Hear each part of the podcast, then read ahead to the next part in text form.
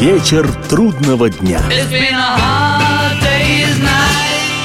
Приветствую всех, я Олег Челап, и в эфире программа «Вечер трудного дня», посвященная музыке и жизнедеятельности легендарного английского ансамбля «Битлз». Сегодня продолжаем, продолжаем, продолжаем вспоминать основателя и лидера «Битлз» Джона Леннона. Это очередная часть бесконечного путешествия на тему «Джон Леннон в жизни, своей, моей и других людей». В своем роде «Ленноновские вечера». Посмотрите на него – Okay? Yes, thank you. Look at me. Who am I supposed to be? Who am I supposed to be? Look at me.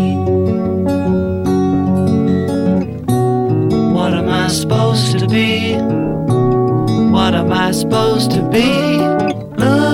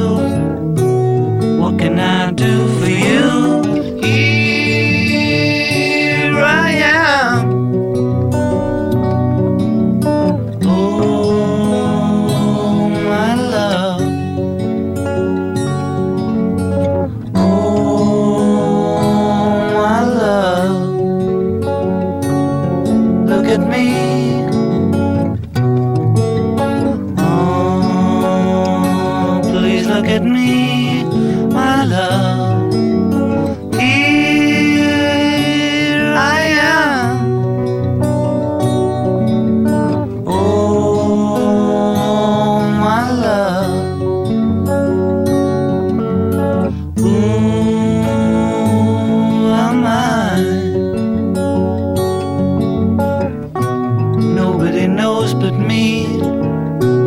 Nobody knows but me. Who am I? Nobody else can see.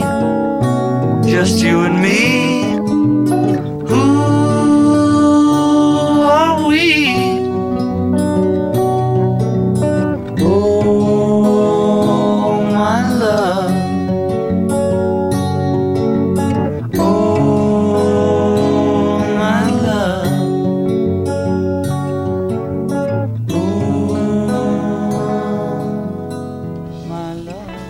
Как и в прошлых нескольких программах о Ленноне Джоне, сегодня я буду цитировать и его самого, и воспоминания о нем людей, знавших его в раннем добитловском еще существовании. Начну с Пита Шоттона, который был его школьным другом. Он вспоминает, продолжает вспоминать. Цитирую. Кроме полуночной программы «Радио Люксембург» «The Jack Jackson Show», первоначально предназначавшейся тем, кто заболел американским рок-н-роллом, Вторым важным источником был наш приятель Майк Хилл. Помимо хорошего проигрывателя, Майк обладал и превосходной коллекцией американских пластинок. Я уже не помню, откуда они у него появились. Быть может, его родственники жили или бывали в Штатах, но впервые с великими черными рок-н-ролльщиками, в том числе и с Литл Ричардом, мы познакомились именно через Майка. Дом Майка находился как раз на обратном пути из школы, а его родители днем всегда были на работе, поэтому после обеденные часы Дональд, Джон и я часто проводили у Майка, непрерывно слушая Литл Ричарда и объедаясь рыбой с картошкой. Однако в таких случаях мы с Джоном старались отнять у Литл Ричарда пальму первенства. Джон очень гордился своей репутацией ведущего поклонника рок-н-ролла в нашей школе Куорри Бэнк. И его раздражало, что Майкл Хилл, а не он, первым сделал столь важное открытие. Кроме того, мы не были склонны думать, что этот истошный, сексуально орущий и озабоченный темнокожий парнишка столь же крут, как наш Элвис Пресли. Но после появления хита «Long Tail Sally», долговязая тощая Селли, Сопротивление Джона рухнуло. А вскоре он начал точно так же балдеть от Чака Берри и Бадди Холли. Все остальное – школа, семья и даже его рисование и сочинительство – было стремительно вытеснено увлечением рок-н-роллом. Как он сказал много лет спустя, это было единственным из всего происходившего, что могло дойти до меня, когда мне было 15. Настоящим был только рок-н-ролл. Все остальное было не настоящим. Gonna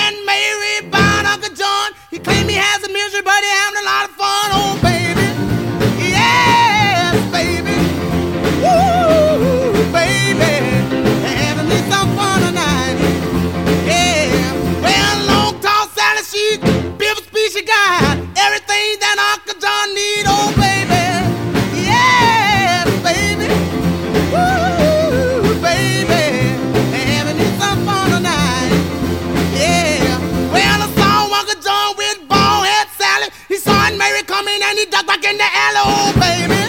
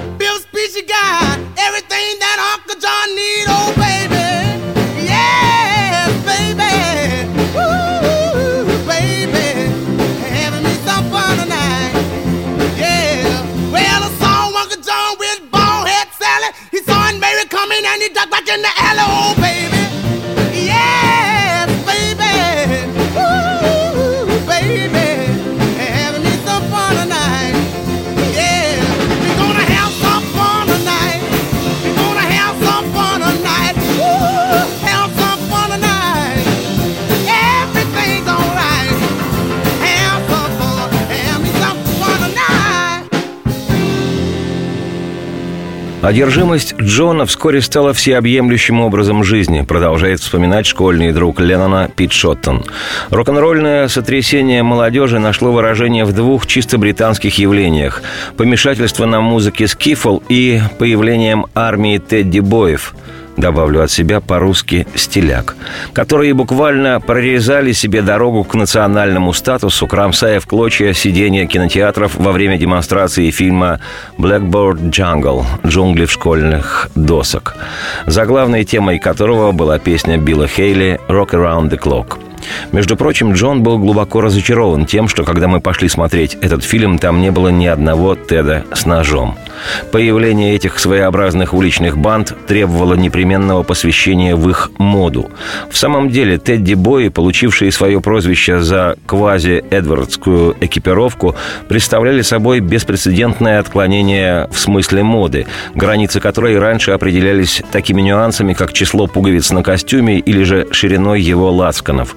Своими длинными куртками из черного и синего вельвета, техасскими галстуками-шнурками, брюками дудочки, олиповатыми носками и замшевыми туфлями на толстой подошве, Теды одним махом перечеркнули всю условность и монотонность цветов одеяний респектабельных людей. Движение Тедди Боев, охватившее главным образом ребят 16-20 лет, способных удовлетворять свои потребности в одежде собственными заработанными деньгами, несомненно ознаменовало первый в Британии чисто молодежный бум в моде. До его возникновения мы и не помышляли оспаривать неотъемлемое право родителей определять выбор нашей одежды. Как неустанно твердила моя мать, то, что идет твоему отцу, пойдет и тебе – но, несмотря на все наши восхищения и восторженность, с которой мы восприняли этих щеголеватых с прической под Элвиса Тедди Боев, само название которых было синонимом детской преступности, нас с Джоном по-прежнему сдерживал тот факт, что финансирование нашего гардероба осуществляли его тетя Мими и мои родители, которые к вельветовым курткам, брюкам дудочки и оранжевым носкам относились в высшей мере скептически. Иногда нам с Джоном удавалось перехитрить родителей. Мы относили брюки к портному, и он почти незаметно зауживал их. Джон был в этом смысле левым сторонником моды. Тетушка Мими слишком упорно твердила ему о первостепенной важности внешнего вида и одежды. Он первым в Квори Бэнк похвастался прической Тони Кертиса, которую венчал пышный слоновый хобот а-ля Элвис Пресли, а по бокам делался зачес для так называемого «утиного зада». Отчасти благодаря щедрости его матери Джулии, Джон также первым стал носить цветастые рубашки, узкие галстуки, плащи с подкладкой в плечах и узкие черные джинсы. Поскольку я, насколько позволяли мои светлые кудри и карманные средства, следовал примеру Джона, нас тут же окрестили школьными тедди-боями. Но, увы, это было ошибочное употребление термина. Даже если бы мы и могли позволить себе все соответствующие регалии тедди-боев, мы ни за что не решились бы ходить в них по улицам. Тедами в основном были неопрятного вида хулиганы, которые, несомненно, были бы разъярены появлением двух 16-летних школьников-самозванцев самозванцев. А раз так оно и было, мы обычно сразу обращались в бегство, завидев на своем пути настоящего Теда. «Я никогда не был хулиганом или беспризорником», признавался впоследствии Джон. «Я одевался как Тедди Бой и старался походить на Элвиса Пресли или Марлона Брандо, но я никогда не участвовал в уличных драках или дворовых бандах. Я просто был провинциальным парнем, который подражал рокерам – Выглядеть хулиганом требовала сама жизнь. Все свое детство я провел, сутулис и сняв очки, потому что очки придавали тебе вид маменькиного сынка. Я ходил обуреваемый страхом, но на моем лице было самое хулиганистое в мире выражение. Я мог попасть в беду просто из-за своего внешнего вида.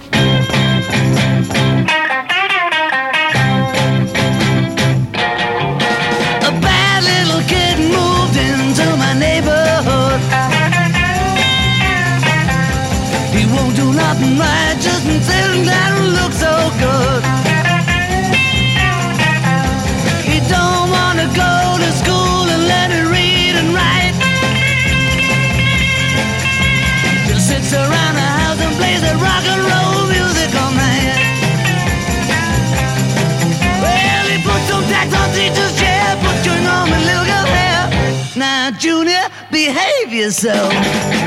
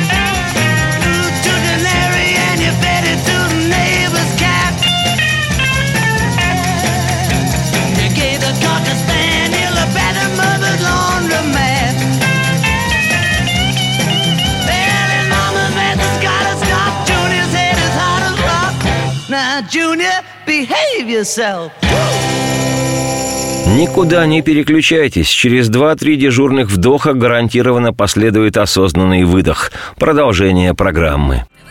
Вечер трудного дня. Приветствую всех еще раз. Я Олег Челав. В эфире программа «Вечер трудного дня», посвященная музыке и жизнедеятельности легендарного английского ансамбля «Битлз». Сегодня вспоминаем основателя и лидера «Битлз» Леннона Джона, и в частности то, с чего начиналась его мятежная рок-н-ролльная юность. До появления в середине 50-х годов прошлого века в Штатах рок-н-ролла, а затем и стремительного его распространения через океан в Европу, в Британии самой популярной музыкой английского происхождения считался скифл. Это такая разновидность народной музыки, пение с аккомпанементом, сочетающее элементы английских фолк-куплетов и американского диксиленда, то есть белого джаза. Ни глубоких познаний в музыке, ни умения хорошо играть на каком-либо музыкальном инструменте при исполнении скифла практически не требуется. Это все равно, что в нашем отечественном КСПшно-бардовском замесе с его, в массе своей, глубоким нудным ля минором. Но, как говорится, было бы желание, а еще два-три таких же нудных минорных аккорда тебе всегда покажут и подскажут такие же, как ты, недавние первопроходцы. Разучив несколько песничек, ты скоро и сам начнешь строгать на трех аккордах зонги про любовь и вновь. Ведь, как говорилось в чудесных наших фильмах, и зайца можно научить курить. И Сочинять стихи несложно, лишь тренировочка нужна. Так же точно и в музыке скифл, нехитрый инструментарий которого включал обязательно гитару, а дальше уже по вдохновению. Гармонику, стиральную доску в качестве ритм-инструмента, бас, представляющий из себя веревку, натянутую на швабру, и далее со всеми эмаквонацо. Вот такая демократичность жанра, его доступность и отсутствие необходимости становиться виртуозом и обеспечивала популярность музыки скифл. История гласит, что в 50-х годах на тему скифл Британию охватило повальное увлечение. Как известно, Пусть занимаются чем хотят, главное, чтобы не дрались. И самым известным, а точнее будет сказать, известнейшим исполнителем Скифла был персонаж по имени Лонни Денниган. На восемь с половиной лет старше Джона Леннона Лонни Денниган, этот 1931 года издания персонаж, один из популярнейших британских исполнителей 50-х, начала 60-х годов 20 века. На его счету 33 сингла, которые поднимались в Британию в тридцатку лучших. Причем причем три из них занимали первое место национального британского хит-парада. Всего же в дискографии Лони Даннигана, который ушел к праотцам в 2001 году в возрасте 71 года, около 60 синглов и 20 альбомов и сборников – Данниган развил и популяризировал жанр скифла и продолжал выступать до начала 90-х годов. Британский журнал Classic Rock включил музыкантов в список величайших гитаристов всех времен. А в 2000 году за вклад в развитие британской музыкальной культуры Лонни Данниган был и вовсе награжден королевой Елизаветой II орденом Британской империи – MBE – а еще в 50-х, в пору его максимального творческого и коммерческого рассвета, за Лонни Данниганом закрепилось звание «Король ски».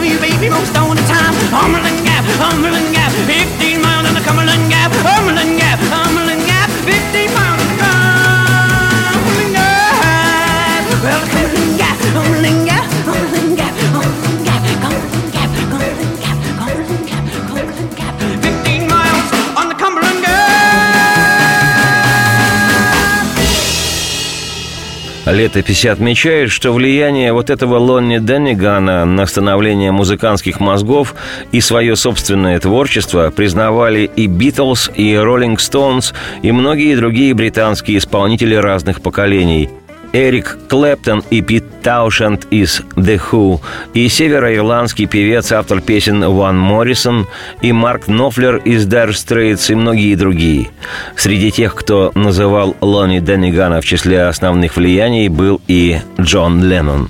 И тут уместно будет продолжить воспоминания школьного на всю голову друга Джона Леннона, человека по имени Пит Шоттон, цитирую – Начало второй, исключительно британской, связанной с роком модой, положил Лонни Денниган, песня которого «Rock Island Line» «Очертания скалистого острова» большую часть 1956 года проторчала в самом конце списка 20 лучших, но повлекла за собой серию суперхитов, и хотя большинство из них давно забыто, Донни Ган заслуживает упоминания как истинный мессия британского рока. В отличие от всех других героев, бренчавших на гитарах, Донни Ган был английским. Но еще важнее было то, что его музыкальный аккомпанемент состоял из обыкновенной стиральной доски вместо ударной установки и самодельного баса, сделанного из ящика из-под чая, ручки от метлы и куска толстой струны. Эти скифол-инструменты, раздобыть которые и играть на которых могли даже самые бедные дети, стали настоящим откровением для тысяч, если не миллионов британских подростков. И это бессловесное откровение Донни Гана, в противоположность поколению панк-рокеров, состояло в том, что для исполнения поп-музыки не обязательно быть профессионалом.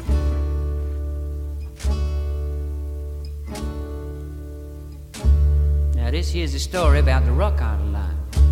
The Rock Island Line, she runs down into New Orleans. And just outside of New Orleans, there's a big toll gate. Know, all the trains that go through the toll gate, well, they, they gotta pay the man some money. But of course, if you got certain things on board, you're okay, you don't have to pay the man nothing. And just now we see a train, she coming down the line. And when she come up near the toll gate, the driver he shout down to the man, he say, I got pigs, I got horses, I got cows, I got sheep, I got all livestock, I got all livestock, I got all livestock. And the man say, Well you alright boy, just get on through, you don't have to pay me nothing. And the train go through.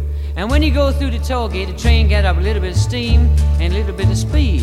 And when the driver think he's safely on the other side, he shout back down the line to the man. He said, I fooled you, I fooled you. I got pig iron, I got pig iron, I got old I'll tell you where I'm going, boy. Down the Rock Island Line, she's a mighty good road. The Rock Island Line is the road to ride. Yes, the Rock Island Line, she's a mighty good road. And if you want to ride, you got to ride it like you find to get your ticket at the station on the Rock Island Line. I may be right, I may be wrong. You know you're gonna miss me when I'm gone. Down the Rock Island Line, she's a mighty good road. The Rock Island Line is the road to ride. Yes, the Rock Island Line is a mighty good road. And if you want to ride, you got ride it like find to get your ticket at the station on the Rock Island Line. Hallelujah, I'm safe from sin. The good Lord coming for to see me again. Down the Rock Island Line, she's a mighty good road. The Rock Island Line is the road to ride. Yeah, the Rock Island Line is a mighty good road. And if you want to ride, you got to ride it like you find to get your ticket at the station on the Rock Island Line. A C W X Y Z. Cat's on the cover, but he don't see me. Down the Rock Island Line, she's a mighty good road. The Rock Island Line is the road to ride. Yes, the Rock Island Line is a mighty good road. And if you want to ride, you got to ride it like you find to get your ticket at the station on the Rock Island Line. Rock Island Line, she's a mighty good road. Rock Island Line, the road to ride. Yes, the Rock Island Line is a mighty good road. And if you want to ride, you got to ride it like you find to get your ticket at the station on the Rock Island Line. Интересно, что в духе американских черных блюзменов и белых исполнителей кантри Лонни Денниган начинает только что прозвучавший его хитовый номер фразой «Now this the story about the Rock Island Line». Ну, это история об очертаниях скалистого острова – в прошлой программе я рассказывал о явном заимствовании Джоном Ленноном для его альбома 1974 года «Walls and Bridges» «Стены и мосты» в песне «Old Dirt Road» «Старая грунтовая дорога» фразы «Cool, clear, «Вота» из хита времен его отрочества «Cool Вота» в исполнении Фрэнки Лейна. Точно так же в альбоме «Walls and Breezes» Леннон начинает песню «Still in Glass» «Стали стекло» фразой «This is the story about the old friend of mine. Who is it? Who is it?» Это история о старом лучшем друге. Кто это? Кто это?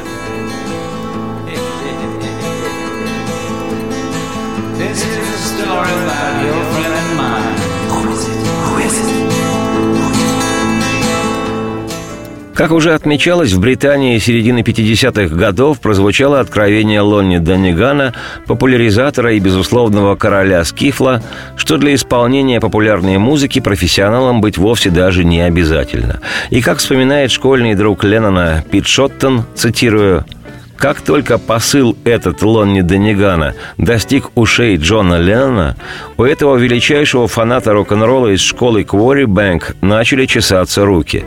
Он надоедал матери и тетке просьбами купить ему гитару, пока кто-то из них не капитулировал и не купил дешевую плохонькую шестиструнку. Я почти уверен, что за инструмент заплатила его мать Джулия, хотя некоторые битл-биографы приписывают это в заслугу тетушки Мими. От постоянного бренчания Джона и его топанья в ритм ногой Мими настолько выходила из себя, что выгоняла его в сад. «Конечно, Джон, гитара – это очень хорошо», – неустанно увещевала она, «но ты не сможешь зарабатывать ею на жизнь». Эта фраза так глубоко врезалась в память Джона, что он вернул ее Мими 10 лет спустя, будучи всемирно известным битлом, в виде пластины с гравировкой – как бы то ни было, основную поддержку и помощь Джон получил именно от Джулии. Именно мать предложила ему учиться играть в ее доме и показала ему банжевые аккорды, пока он не нашел человека, который показал ему настоящую аппликатуру аккордов для гитары. Первой песней, которую Джулия научила Джона, был рок-н-ролл Фетса Домино «And That a Shame».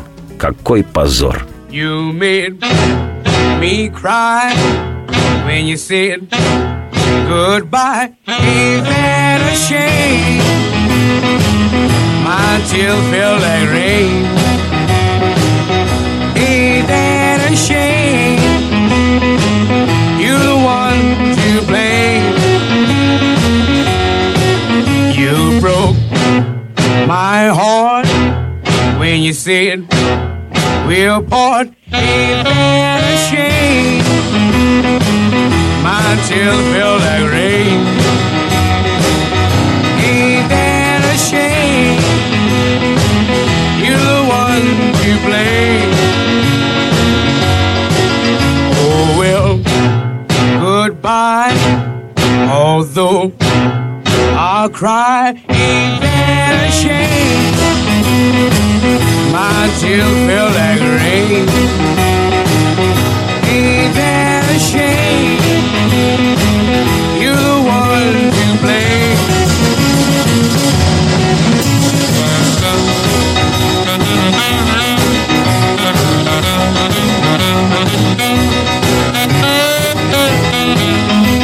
Зачем куда-то переключаться, когда речь идет о музыке Джона Леннона и группы «Битлз»? Через два-три вдоха последует продолжение программы «Вслух». Вечер трудного дня. Еще раз приветствую всех. Олег Челап зовут меня. В эфире программа «Вечер трудного дня», посвященная музыке и жизнедеятельности легендарного английского ансамбля «Битлз». Сегодня вспоминаем насквозь Джона Леннона и его музыкальные корни. Хочу слегка притормозить свое повествование, оказавшись около песни «And That a Shame» – «Какой позор». Ее автор – один из родоначальников рок-н-ролла, до сих пор здравствующий чернокожий американский пианист и вокалист Фэтс Домино – великий толстяк, и о нем я обязательно сделаю отдельную программу. Выпущенная синглом в 1955-м вещь «And That a Shame» стала для Фетца хитом. Перезаписанная тогда же белым исполнителем поп-музыки по имени Пэт Бун, песня и вовсе возглавила американский хит-парад. В конечном итоге было продано более миллиона копий этой сорокопятки. В исполнении самого Фетца Домино «And That a Shame» попала в чарты уже после того, как в исполнении Пэта Буна эта вещь стала номером один в Штатах. Вот так рок-н-ролл как и джаз и блюз, рушил расовые барьеры. Музыканты всегда делали для мира больше, чем эти неудачники-политики.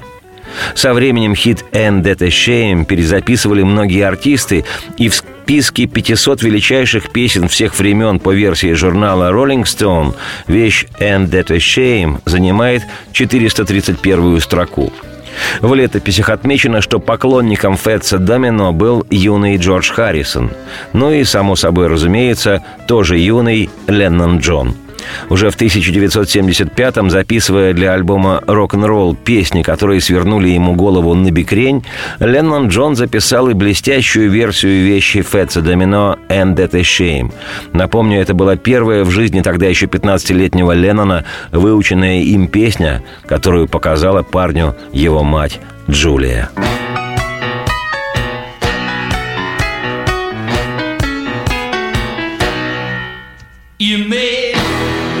me cry when you said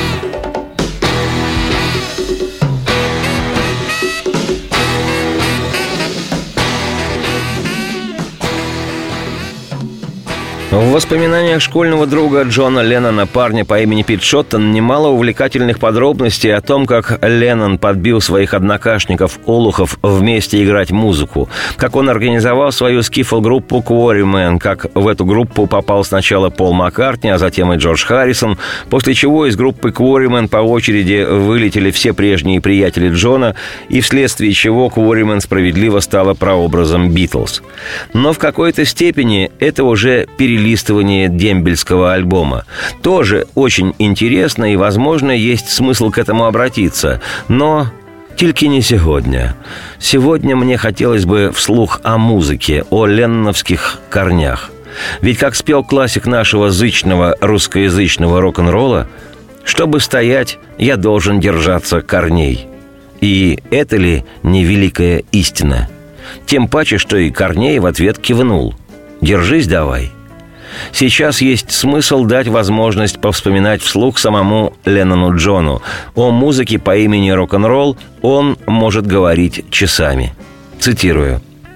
Я поклонник Элвиса, потому что именно Элвис вытащил меня из Ливерпуля. Как только я услышал его и проникся его песнями, они стали для меня самой жизнью. Я не думал ни о чем, кроме рок-н-ролла. Если не считать секса, еды и денег. Хотя на самом деле все это одно и то же. Рок-н-ролл пытались искоренить с тех пор, как он появился. В основном против рок-н-ролла выступали родители. Слова песен в те времена часто звучали двусмысленно – с тех пор, как я впервые услышал рок-н-ролл, все говорили, что он долго не протянет. В газетах часто писали, что он уже умирает. Но он никогда не умрет. Это стало ясно, как только он появился. Он вырос из блюза, ритм-н-блюза, джаза и кантри. Это соединение музыки черных и белых. Именно поэтому рок-н-ролл так популярен.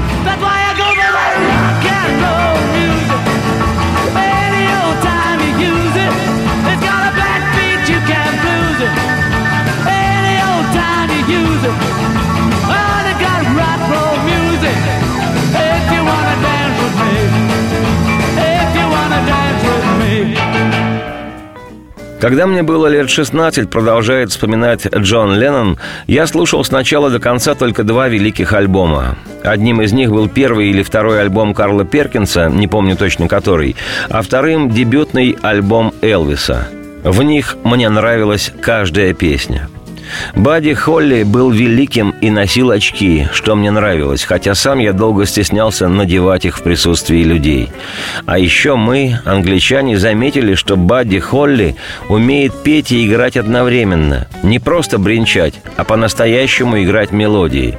С ним я так и не познакомился. Я был еще слишком молод. Я никогда не видел его живым. Зато видел Эдди Кокрена – я видел и Джина Винсента, и Литл Ричарда, но познакомился с ними позднее. Эдди Кокрейн – единственный из певцов, которого я видел как поклонник, просто сидя в зрительном зале. Литл Ричард – одна из знаменитостей на все времена.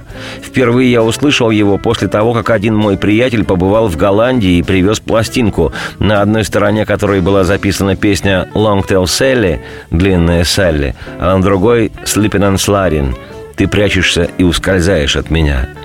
Она поразила нас. За всю свою жизнь мы не слышали, чтобы кто-нибудь так пел, а саксофоны играли так классно. Oh,